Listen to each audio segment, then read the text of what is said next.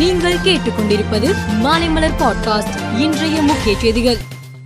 உயர்கல்வித்துறை அமைச்சர் பொன்முடி வீடுகள் உள்ளிட்ட பல இடங்களில் நேற்று காலை ஏழு மணி முதல் சுமார் இருபது மணி நேரம் அமலாக்கத்துறை அதிகாரிகள் சோதனை நடத்தினர். அதன் பின் பொன்முடி மற்றும் அவரது மகனை விசாரணைக்காக அலுவலகத்திற்கு அழைத்து சென்றனர். இதனால் பொன்முடி கைது செய்யப்படலாம் என செய்தி வெளியானது. ஆனால் அமைச்சர் பொன்முடி மீது கைது நடவடிக்கை இல்லை என அமலாக்கத்துறை அறிவித்தது. இதற்கிடையே இன்று மாலை நான்கு மணிக்கு ஆஜராகும்படி சம்மன் கொடுத்துள்ளது. முதலமைச்சர் மு ஸ்டாலின் படத்தை சித்தரித்து முகநூலில் பதிவிட்டதாக கடலூரை சேர்ந்த பா ஜனதா நிர்வாகி ஜெயக்குமார் திருநெல்வேலி போலீசாரால் கைது செய்யப்பட்டுள்ளார். இவர் கடலூர் மேற்கு மாவட்ட பா ஜனதா ஐடி பிரிவு நிர்வாகி ஆவர். சட்டவிரோத பண பரிமாற்றம் தொடர்பான வழக்கில் அமைச்சர் செந்தில் பாலாஜியை அமலாக்கத்துறை அதிகாரிகள் கைது செய்யப்பட்டு நீதிமன்றம் காவல் வழங்கப்பட்டது. ஆனால் இருதய அறுவை சிகிச்சை செய்யப்பட்டதால் காவிரி மருத்துவமனையில் சிகிச்சை மேற்கொண்டு வந்தார். நேற்று மருத்துவமனையில் இருந்து டிஸ்சார்ஜ் ஆன நிலையில் புழல் சிறைக்கு அழைத்து செல்லப்பட்டார். கேரளாவின் காங்கிரஸ் கட்சியின் மூத்த தலைவர்களில் ஒருவரும் காங்கிரஸ் சார்பில் இரண்டு முறை முதல் மந்திரியாக பதவி வகித்தவருமான உம்மன் சாண்டி கடந்த சில மாதத்துக்கு முன் நிமோனியா காய்ச்சல் காரணமாக மருத்துவமனையில் அனுமதிக்கப்பட்டு சிகிச்சை பெற்றார். இந்நிலையில் இன்று காலை சிகிச்சை பலனின்றி காலமானார். அவரது மறைவை ஒட்டி கேரளாவில் இன்று பொது விடுமுறை விடப்பட்டுள்ளது. இரண்டு நாட்கள் துக்கம் அனுசரிக்கப்படும் எனவும் கேரள அரசு அறிவித்துள்ளது.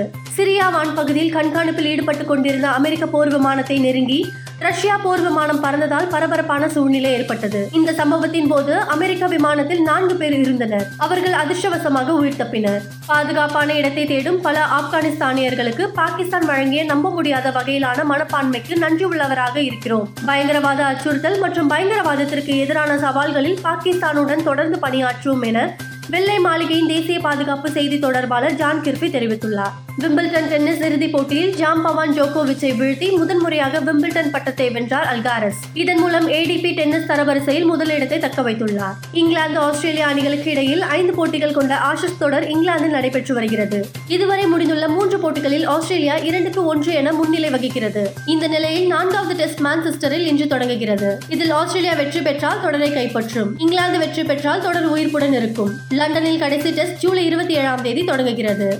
மேலும் செய்திகளுக்கு மாலை மலர் பாட்காஸ்டை பாருங்கள்.